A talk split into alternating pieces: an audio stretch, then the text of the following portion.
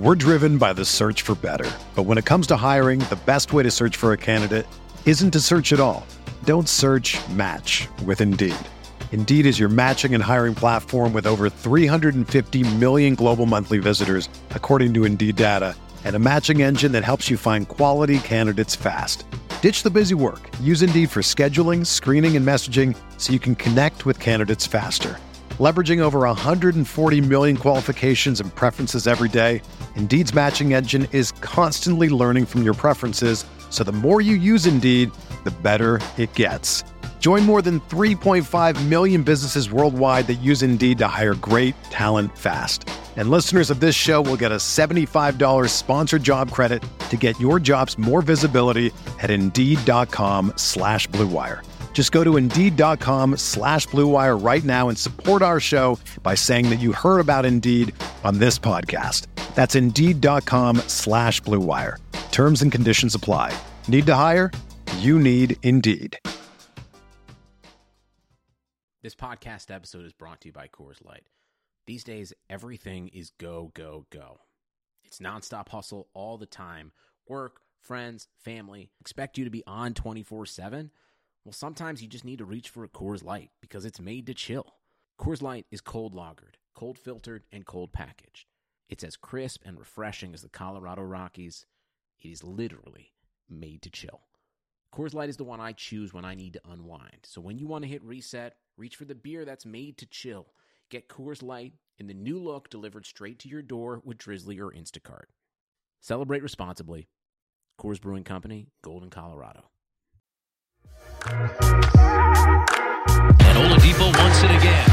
Approaching two minutes to play. With the left hand and authority. McKee gets it in the middle for the win. It's four tenths of a second. One of the greatest clutch playoff performers of his generation has apparently done it again. Yes! Mother again. chicken for sure! All the day! It's mother chicken.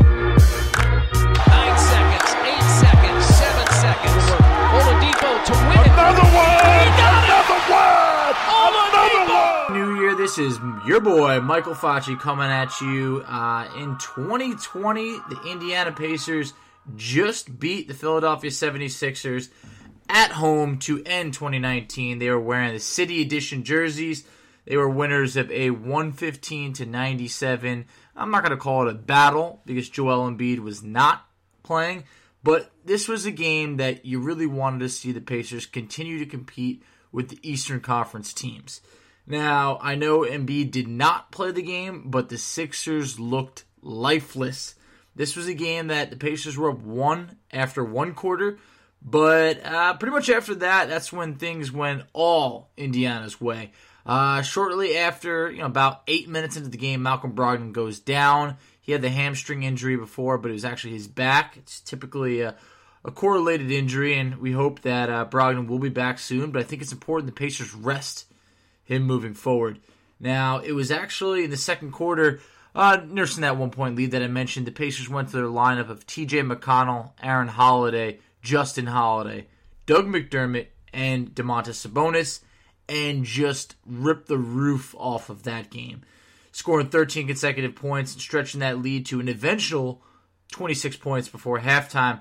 So this was a game that you really saw just a balanced effort from the Pacers. They got everything they wanted. I mean, you're talking about uh, I believe it was seven seven players in double figures. TJ McConnell with his first double double as a Pacer against the Philadelphia 76ers. You know I love a good revenge game. Uh, this was a Pacers team that shot near 50% from the field, but it was the 35 assists on 42 made field goals that was just tremendous. 35 assists tied a season high. I mean, the percentage uh, from assists per made field goal is just ridiculous. But another stat that I wanted to point out only six turnovers in the whole game. I've preached all season. If you don't turn the ball over, you win the rebounding battle. You're going to be very successful. Six turnovers. Fantastic job by the Pacers. It was actually Sabonis that had three of them. So outside of him, I mean, just an unbelievable effort uh, by the team. But we're not going to knock Sabonis because he still gave us 23 points, 10 rebounds, and 5 assists on a very efficient 10 of 16 from the field. TJ Warren, my man TJ Buckets, started the game 9 for 9. He actually finished 9 of 11, but 21 points. I mean, he was huge for the Pacers to get to that big lead. You know, you had Miles Turner at 14 and 5. Um, Jeremy Lamb got back in double figures, 13 and 6. But shout out to Aaron Holiday. Aaron Holiday, while he didn't have a great scoring day, he was everywhere. I mean, you're talking about seven assists on the game, five rebounds. At one point, he had a plus minus of plus 32 as this game ballooned to a 36 point lead for the Pacers at one point. So I thought this was a game that, you know, it was such a blowout that the score is not going to reflect it. The 115 to 97 game, that's not how this game was. This was a blowout. And I find it hard to believe that Joel Embiid was worth, you know, uh, 18 to, to 36 points. You know, the box score will say it was the 18 point deficit, but the 36 points deficit that the Sixers faced at one point, there's no way Embiid's going to make up for all of that. So I thought it was just an awesome job by the Pacers to polish off another winning team in the NBA. Uh, earlier in the season, we were saying, has this team really beat anybody? Now the Pacers have a nine and six record against teams that are above 500. Guys, that's the second best record in the NBA behind just the Bucks, who have the best record in the NBA. So you got to be pretty impressed by that. And just to top it off, a nice stat that my co-host Alex Golden shared that fortunately Alex isn't available today uh, due to the holidays. He put up a, a tweet that, that showed that when the Pacers ended this past decade going 278 and 127 at home, that's the best winning percentage in the Eastern Conference over that span. So you can just tell how vital home court advantage is for this Pacers team come playoff time. Now they're on pace for 53 wins right now, all of which without Oladipo. Seems like we might be looking at about another full month, maybe close to 30 days. Today's January 1st. I'd say safe bet is February return for Oladipo. That's what they're they're tossing around over there. Um, so it, just to be able to beat the 76ers, they were a team that had our number. They won the last two. Uh, hard fought game earlier in the year when they had Embiid, and Embiid is someone who has pretty much had Miles Turner's number, not just Miles Turner, but he's had the Pacers' number. I mean, Embiid is the guy that the Pacers have to stop in order to be able to take that next step. I thought, you know, looking at the 76ers in that game, Al Horford looked his age. I felt like Horford was someone who looks like, you know, he's going to have some good games. He's going to have some bad games, and that was a night. That's a forgettable performance by Horford, just 2 of 12 from the field. I thought the Pacers forced the 76ers into uh, some tough shots and on the other end of the field, uh, found each other in open space, being able to get the Pacers good looks. TJ McConnell and Aaron Holiday combined for 17 of those 35 assists. So when the ball movement's on point, you're going to be a much better team, and I think that's that's what the Pacers looked like, bouncing back from a two-game losing streak to the Pelicans, who are randomly playing well, and the Miami Heat. That was a hard-fought game. That was that was a shame to drop. Oh man, that was a tough one. But hey, we're on to better things. This is 2020. We're gonna leave that stuff in 2019. So just a few more notes covering that 76ers game. Ben Simmons, while the box score is to show that you know he had a pretty good game of 18 and 10, guys, this game was long over before Ben Simmons had really done anything. I thought one thing that was nice to see, Kyle O'Quinn Kyle Quinn had one of the better games for the 76ers, just four points, but 10 rebounds, five assists. Most of that came in garbage time, but always got a soft spot for a, a former Pacer. And how good did those Pacers look in their new City Edition jerseys? Looked very fresh out there, and even better anytime you can pick up a W. So this was a game that was it was over by halftime, 67 to 43. Pacers took care of business to close out the decade and 2019. Um, like I mentioned before, TJ McConnell with the double double. I mean, that's got to be just awesome. Sixers fans had respect for McConnell, and it was also fun to see them boo Malcolm Brogdon, who received the Rookie of the Year award over Joel Embiid, which I believe that year he played like 31 games, so it's not like he deserved that award. Brogdon did deserve that award, and I think it's time that the Pacers uh, really think about sitting Brogdon for a bit to get him healthy because he means so much to this team that it's it's just so much more important to have him 110%, or at least 100%, rather than saying he's 100% when meanwhile he might be about 80%. Ironically, the Pacers are now 5 and 3 in games that Brogdon has missed or exited if you count the Rockets game and this game, but we're not going to act like this team is by any means better without Malcolm Brogdon. That is for sure not the case. But hey, 22 and 12 to end the 2019 calendar year and go into January. You got to be happy with this. So I think uh, to, to close out 2019, could have done it in a better way. And on to our next opponent, the Denver Nuggets, who we will be covering. Or when I say we, used to saying Alex and I, it's just me today, as we know. So I will be covering the preview against the Denver Nuggets coming up next.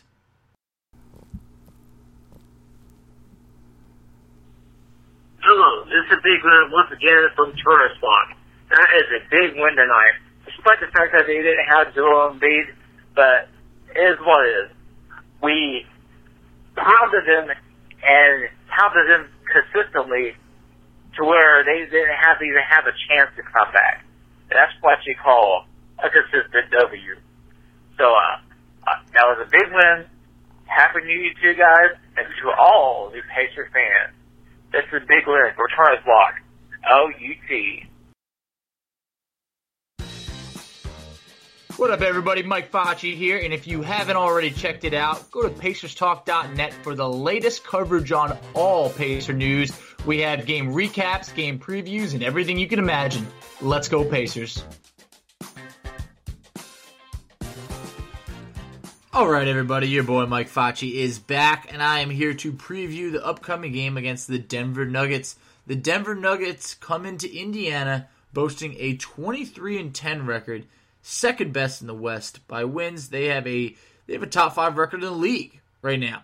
Uh, it looks like Malcolm Brogdon is going to probably miss the game. Safe bet he's out. Gary Harris is questionable. That would be a big loss for uh, the Nuggets if Gary Harris does not play. He's been a really good two way player this year.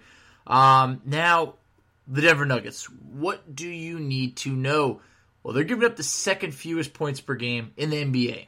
Uh, just a hair under 104 points per game. Uh, second behind only the Boston Celtics. Now, offensively, 21st in the league in scoring, just over 108 points per game. It's not going to scare you. Rebounds per game, very middle of the pack, just over 45 rebounds per game. That sits at 18th in the NBA. But assists per game at 26.5, they're fourth in the NBA. Jokic is obviously super talented. He's like a wizard and probably the best passing big man in the league. You also have Jamal Murray, an up and coming player who's very much paid now, but he, he's going to be good, and he is good right now. I could see him making a future All Star game. Um, I touched on the points allowed per game. That's really their their bread and butter. Now, the Pacers and the Nuggets, you could call me crazy, but I feel like these teams are similar. Similar in record, but also similar in you're getting a balanced effort. Yes, Jokic is their guy, but they have, you know, let's see, I think it's about mm, maybe it's six guys on their team that average in double figures. Very similar to the Pacers. Their leading scorer, Jokic, is at just over 18 points per game, just under 10 rebounds per game. I feel like that's similar to a, you know, Domantas Sabonis. Sabonis is right around 17 points per game, 13.3 rebounds per game. He's averaging about four assists per game. Jokic is more. He's at 6.7 assists per game. Like I said, probably the best big uh, passing big man in the NBA. Uh, and I just feel like they're a balanced defensive first team. I feel like that is the Indiana Pacers. Now they're coming into this game. They've won 9 of 11. Very impressive. Their two losses to the Pelicans and the Rockets. Ironically, two teams that the Pacers lost to as well. However, despite having that top five record in the NBA that I mentioned, guys, the Nuggets haven't beat a team with a winning record dating back to November 22nd against the Boston Celtics. A 96 to 92 thriller, if that's what you want to call it, more like 1990s NBA style basketball. My favorite era, by the way. Uh, a game in which Gordon Hayward didn't even play. So you're talking about your last win against a team above 500 was well over a month ago against a team that was lacking one of their better players. I'm not impressed by that. Ah, there's a lot of things that impress me in the NBA, but this is not one of them. The Denver Nuggets, I feel like, are not as good as they were last year. Last year, they were a really good team. They had the best record in the NBA for a while, best record in the West. But I feel like they're pretty much the Pacers. And guys, I know Oladipo's not going to be there, and Brogdon probably won't, which is that is rough. But I felt like even if Brogdon was just playing this game alone without Oladipo, I feel like the Pacers win this game. And I'm not going to rule them out winning against Denver because this isn't Indiana. Uh, I feel like the Pacers are, you know, I think that win against the Sixers was what you needed to get back on track. Some similarities between the teams. I was digging up a, a few stats. You know, me always grab the shovel and see what I could find. Both teams are essentially bottom five in three point makes and attempts per game. So they're going to be playing a similar style game, I believe. But also basically bottom three in the NBA in free throws attempted and made per game. So you're talking about what's maybe the Nuggets' weakness is also the Pacers' weakness. So it's not like we need to be a different team in this game. Pacers need to play their style of ball, and they'll be just fine. Both teams are also top five in the league in fewest turnovers per game, and top 10 in assists per game. So you're almost looking in the mirror here at two very similar teams. So what do you get? What do you have to do in order to win this game? Well, Jokic. I mean, you can't have him just go off. I know that's a guys. That's the easiest thing to say right over here. But the Pacers are going to have to be able to limit his playmaking. I, I think that this Jokic is not as strong as last year's Jokic. Um, I think Gary Harris. That's going to be someone who you don't want to have him go off in this game because, like I mentioned before, better two way player, good one. But he's only averaging 11 points per game. So it's important to keep the guys like a Paul Millsap down. Paul Millsap's plus minus one on the court is ridiculous. It's actually one of the better in the league, but Paul Millsap, it's never going to show up in a box score. He's averaging 12 points, six rebounds. It's it doesn't seem like much, but the Nuggets are one of the better offensive rebounding teams in the league. So don't give them second chances right now. Uh, I think Paul Millsap, another thing that I mentioned before, while he's not going to blow you away, he's also ranked fourth in the NBA in three point percentage.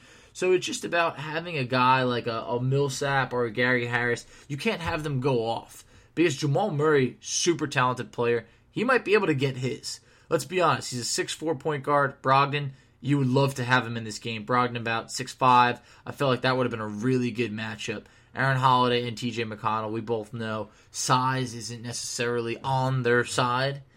Two of the smaller point guards, obviously, that, that the Pacers have, that goes without saying. But Jokic, you feel like he's probably going to be able to get his. Hopefully not. I would love to see Sabonis on, on that that matchup of Sabonis and Jokic. I feel like it's just going to be a really really exciting matchup. I think this is a game that Miles Turner could be able to get back on schedule.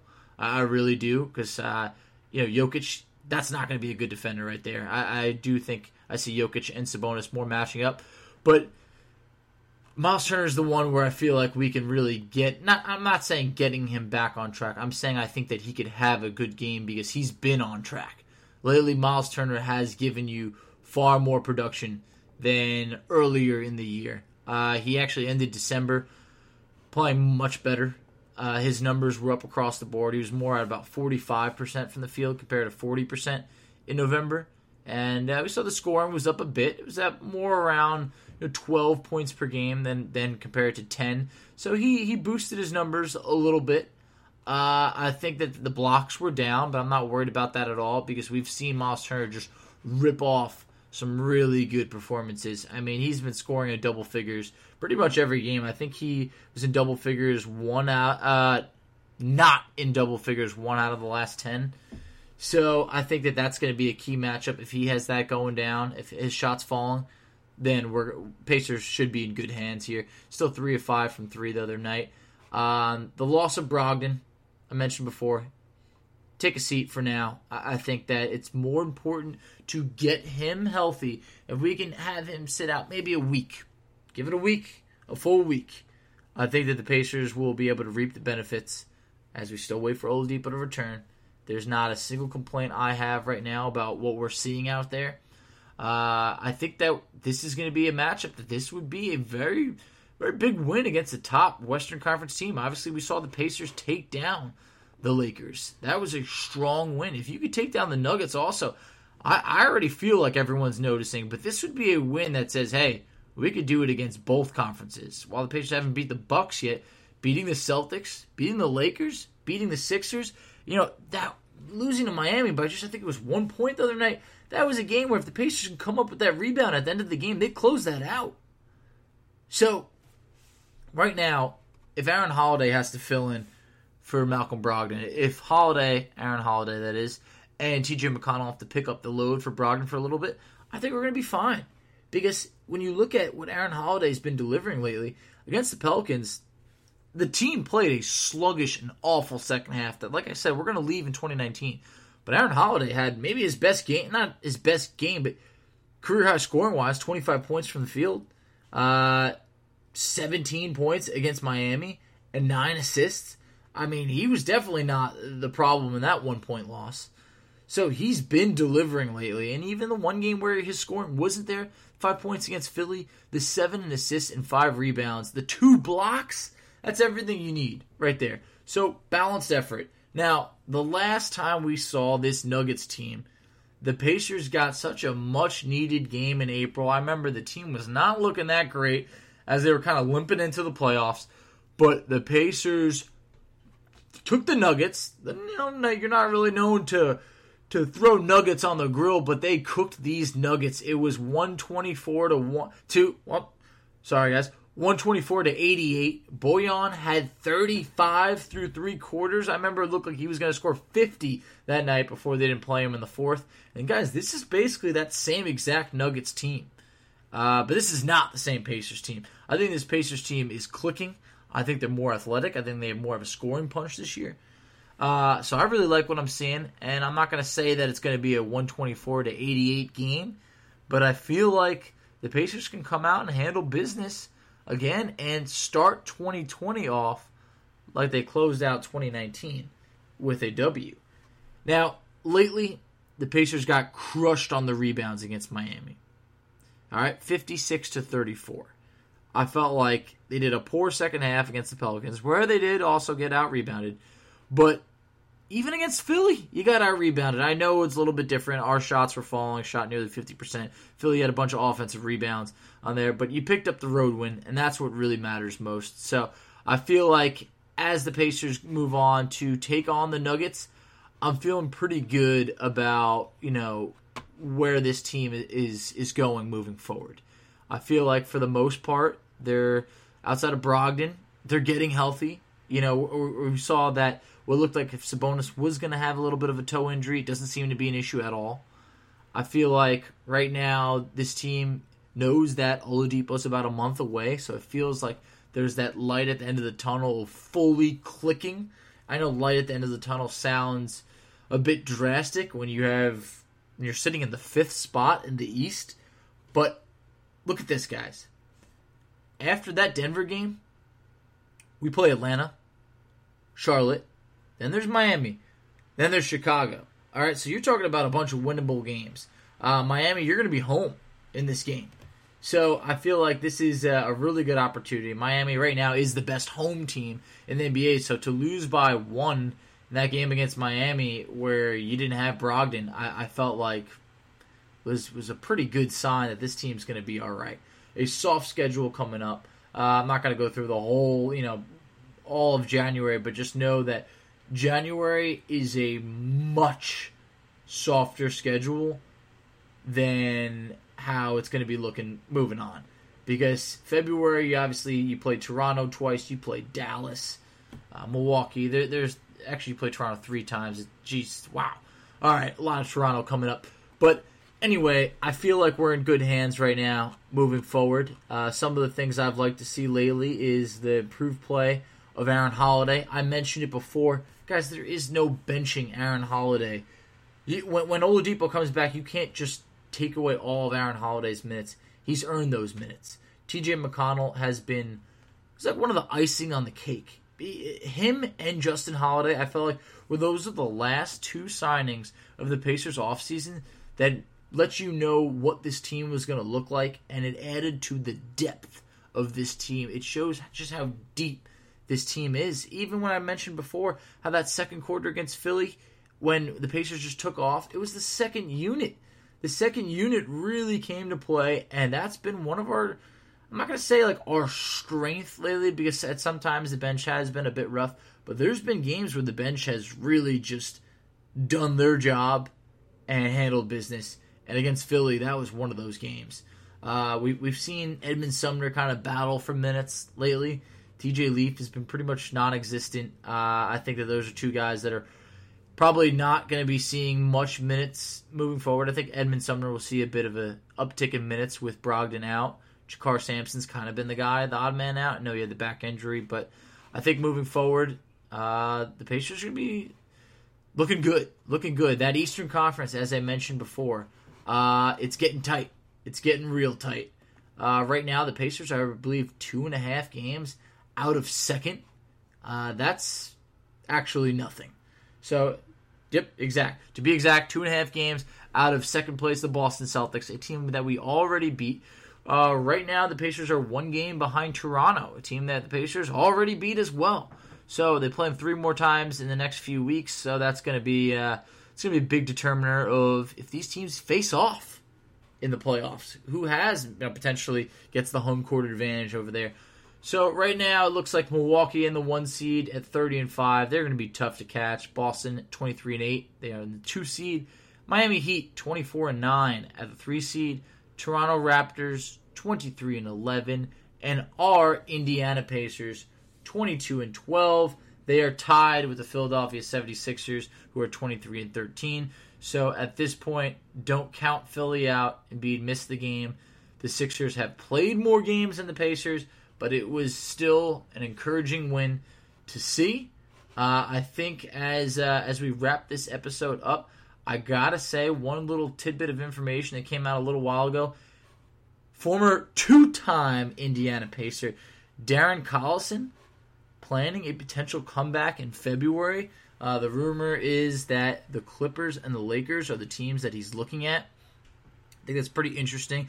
Uh, Collison was not under contract with the Pacers, so it's not like an Andrew Luck situation where the Pacers have his rights or anything.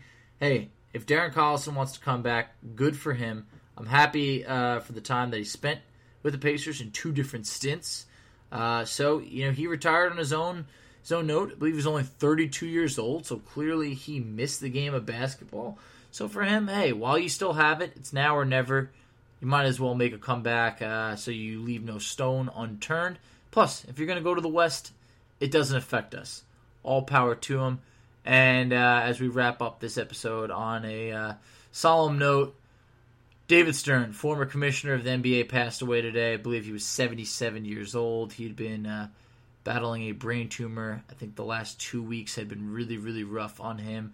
But the NBA saw uh, itself expand to some of the heights that were unimaginable before David Stern got there. It really took the, the game of basketball to the next level. So, uh, my condolences to the Stern family. Uh, rest in peace, and we're appreciative of everything you've done. But hey, let's bring in 2020 on a brighter note. Guys, I appreciate all the support for setting the pace. I know Alex Golden does as well.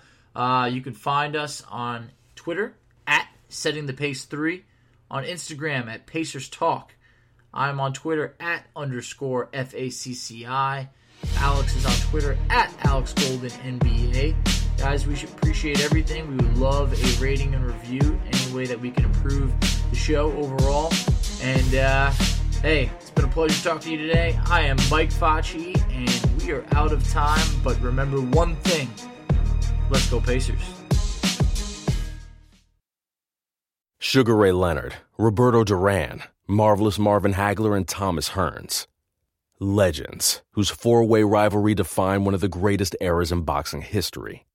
Relive their decade of dominance in the new Showtime sports documentary, The Kings, a four part series premiering Sunday, June 6th, only on Showtime.